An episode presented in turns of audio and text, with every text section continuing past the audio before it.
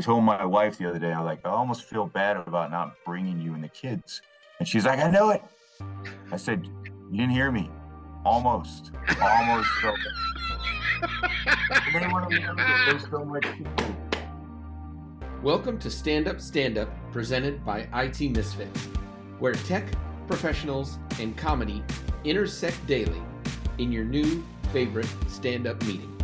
Each episode has two parts a roundtable discussion on an IT topic, and then an open source open mic, where each comic shares or works on a stand up comedy bit until the end of the week when we perform our final crafted bit. Just like any good stand up meeting, we try to make these quick and valuable. Hopefully, this brings a smile to your day, gives you something to think about, and gives you something funny you can share with other IT professionals. I am joined today by my fellow misfit, Tim Stephens. I am Jerry Black. Let's get into it. The topic for this week is Google's Project Oxygen. And I was just thinking, hopefully we don't get in trouble for trademark here. But, anyways, uh, it's Project Oxygen, Google's Project Oxygen. I think they made it open source in public. Um, and that is the initiative that they undertook to dig into what makes a good manager, what makes a good leader at their organization.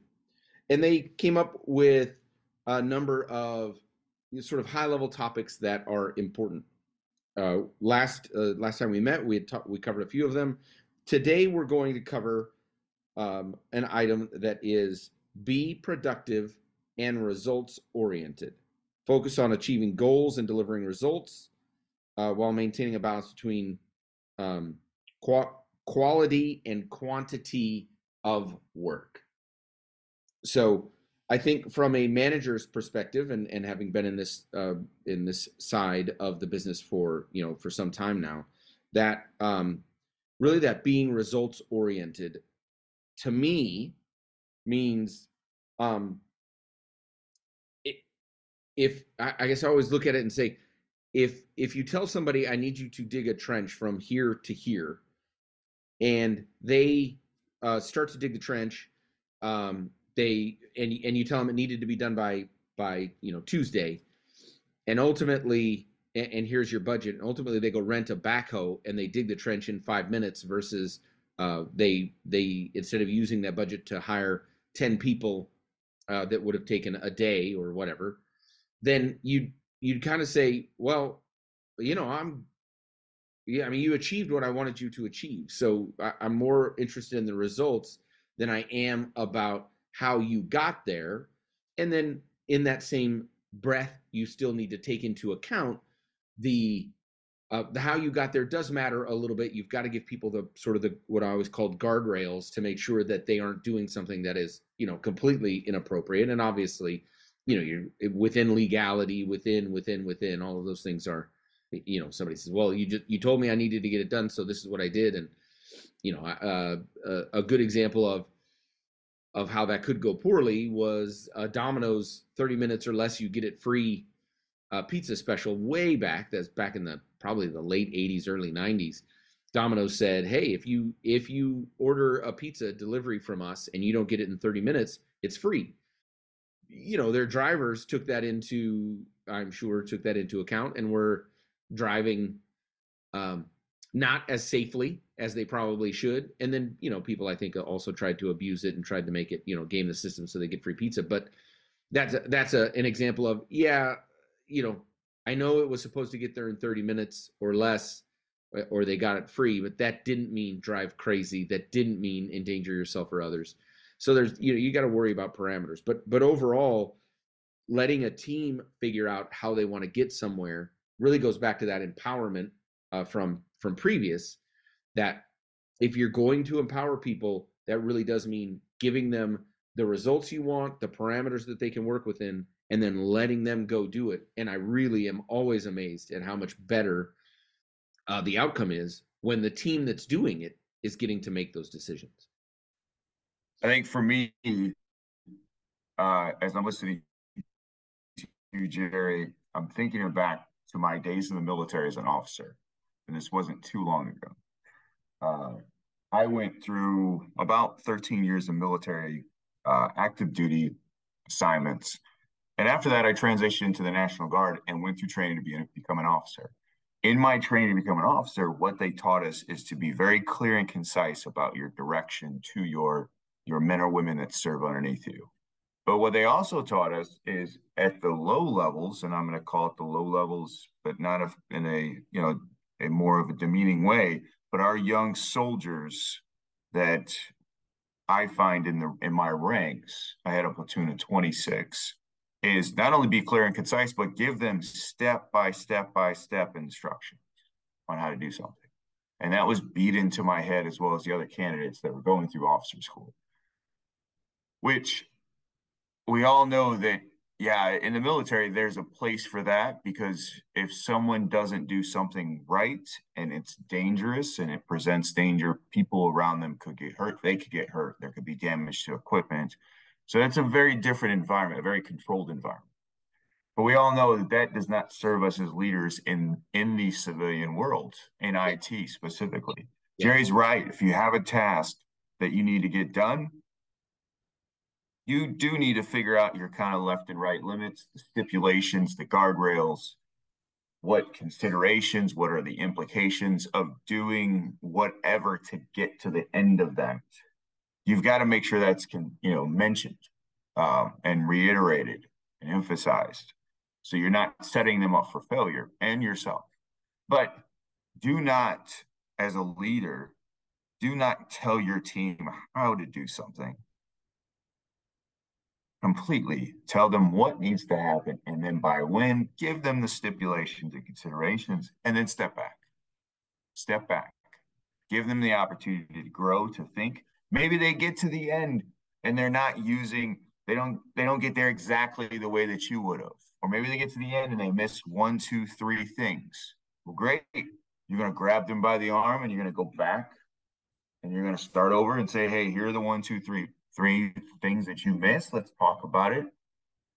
It was an oversight. Tell me where your head was at, et cetera, et cetera. Hmm. Yes, that's more work, but we don't want to tr- we don't want to teach our people how to think or what to think rather. We want to teach them how to think. Yeah, right. We want to train. So as a leader, find two to three things that you really want to in put in your team's day to day as a principal. Hmm. Every two to three things. Okay. And one of the things that I like, that I love, that I stole, and it's not mine, but I wish I had come up with it myself, is fail forward. Fail forward and fail often. Get your team members to feel safe, to be okay, to to experiment, to especially in IT, to fail. Be okay with that failure. Fail forward though. Don't keep failing at the same thing in the same way but fail forward. Pick two to three things, beat the drum about those two to three things. Make sure you put a lot of thought into what those two to three things are and continue to just repeat yourself over and over and over again, at least seven times. But I want to stop there, Jerry. I want to give you back the microphone. All right, yeah, that's that's great insight. We do have communication is uh, is obvious is not obviously, but is one of the things at a Project Oxygen that I think you're you're hitting on there on the being results oriented, something that you you started there uh, when you're talking about your military service is the you know there is clearly a difference between the way we we I think you approach leadership at least what I've heard. I was not in the military but uh, when you're leading uh, leading troops and really thinking about the the severity of of leadership in the military versus leadership in the civilian world. But when you talk about achieving goals, delivering results, in order to do that, in either instance, if the team doesn't know what the goal is, if you're not really clear and concise on what you want them to do, then you're not going to be able to have them achieve it. And you also can't unburden yourself of that objective and hope that somehow that your team's going to be able to to get it done you have to be very clear as a leader. And in IT, this actually can be really, I think, is really one of our bigger challenges is the what is the objective? What are we trying to achieve?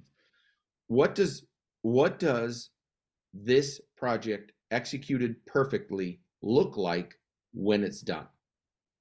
And if mm-hmm. you yeah. take that and and and I do this with the team, so it's something that we develop together. Well, I don't know, you know, the the the phone system working for the customer. Okay, but what does that mean? Who's the customer? What does and and a lot of the time then it'll be well, the customer is this person. Well, yeah, but isn't it also this person? Yeah. Okay, well, from their perspectives, what does success look like from their perspectives? Oh, well, this person they would want limited downtime, but this person wants to be sure that the agents all are uh, trained. Okay, so we would want a perfectly, you know, a perfect in the future, the way this works. This person's super happy because we had no downtime, and this person's super happy because all the agents were trained, and this person's super happy, and and and. But you de- you develop that vision, but you're developing it as a team on what that objective is and if you can clearly see it and the team clearly sees it, and then you repeat it and, and you go over it often enough, it is so much easier than to say, okay, then what do we need to do to get there? And now you are empowered to go figure out how to do that first step with these parameters and with that vision in mind. I think when you can do that, even on smaller projects, you get so much more buy in and you get so much more of your team going, yeah, okay, I get it, right? I get it. I understand why we're doing it. I'm kind of excited about it. I get to decide all these, you know, these things on my own. I get to to, you know, sort of sail my own ship and can you get it done by a certain period of time? Absolutely. Awesome. Great. Let's move forward. You've got that by the end of next week. Let me know, and I do love daily stand-ups for this. Uh, and what did you achieve yet? You know, what did you achieve yesterday? What are you working on today? And what hurdles do you have? 15 minutes in the morning your team just clicks better and things move forward better when you when you're able to to do that 100% love it. Love it. All right. So we are now going to shift over into the open source comedy side of the world. This one's been a little bit more serious but i do get i get i get kind of get passionate about the the leadership side of the world. So um do you have anything that you have prepared? Do you want to do a minute? uh, I'm at the Opryland this this week All attending right. this uh, this leadership summit. So anyway, I get to the front desk, and it was uh, a fellow behind the desk, super nice but very bland, like very monotone. We got to the end of getting checked in, and he's like, "Do you need a luggage boy?" And that's the term he used. Do you need a luggage boy to help you take your luggage to your room? And like, you know, and he paused for a second I was almost insulted. I'm like, look at me. Do I look like I need someone to take me to my room? and he kind of laughed. I was like, what are you laughing at? Right? I was a little tired and irritable from the flight. He's like, ah, and then he hands me my room card. He's like, his whole voice changed. It was an Indian fellow. His whole voice changed from just a normal voice to kind of this evil voice. And he says, Welcome to hell. And I, I just paused. I'm like, I don't think I heard what I heard. I'm gonna pretend like I didn't hear that. Holy I was mackerel. like, what does that even mean? What to welcome to hell? What a way to greet your guests. I was like, ah, I'm not gonna let that guy ruin my week. So I start, I pull out the map he gave me, which was horrible, by the way, his instructions. And then I start walking, and then I'm walking, and then I'm walking, and then I'm walking some more. And then it it really dawned on me what he meant by welcome to hell. It took me 45 minutes to get to my room. Oh and my Not because gosh. the distance, is because the way this place is arranged, and I don't have a map to show you guys. Not that you could see it anyway if you're listening to the audio of this. I am in hell. I am in hell. And I wasn't the only one. I was wondering why everybody around me walking to the rooms looked a little pissed. A little this pissed, place frustrated. Is monstrosity. Yeah. So I ordered room service last night. I am one of those guys that actually waited till the last minute. So room service closed at 11. I called in at 10:30. Kind of felt bad. Ordered my food. They told me they'd be there in 25, 30 minutes. And then I just happened to look at my wallet and realize I don't have any cash. How am I going to tip this person? Especially this person that's coming up here almost at 11 o'clock at night, right before they close. I probably stopped them from cleaning their kitchen completely. They're probably pissed. So let me find some money. So I find a gift card, a vanilla gift card. It was, and I didn't know what the amount was. I figured it was $25. I'll feel good because I'll have food and he'll feel good because he, you know, made a little money. There's a knock on the door. A few minutes later, the guy is there with my food. I open the door and he hands it to me. And I take my food and then I hand him the gift card. And he says, No, I can't take that. I was like, I want you to have this. I want you to have this. And he said, No. And his name was Chad. He didn't look like a Chad, but his name was Chad. So I gave him the gift card. And he's like, Sir, I can't have this. Just add more money to your bill and it'll come to me. I was like, Why don't you want the gift card? He said, Sir, I don't know what this is, and I don't know if there's even money on it. Self-insulted. I slammed the door. I slammed the door in this guy's face. And it, this is a wonderful, I've made these jokes, but this is a wonderful hotel, a wonderful hotel. It's an awesome experience. I told my wife the other day, I was like, I almost feel bad about not bringing you and the kids. And she's like, I know it. I said, You didn't hear me. Almost. Almost. So. and they want to learn that there's so much that I, I don't appreciate fully that they would just get a kick out of. That's I mean, awesome, dude. You didn't hear me right. I said almost. almost. Oh, that's classic right there. All right. Well, uh, thank you, uh, Tim. Uh, that's the end of the meeting for the day. Thank you all so much for sharing. Wait, what are you doing? What? Why are you so focused on me? You're clearly You can't blame me later. just now. What? You can't see anything. Oh, you yeah. you can't blame me later when you, you're listening to this or watching the video and say, man, Tim, you're just distracted. I was like, you can ignore what I'm doing. I put myself on mute and yelled at the housekeeper. all right. All And right. I, I'm now a I gotta grown start man. If I over. want to scratch my ass, I'm gonna scratch my ass.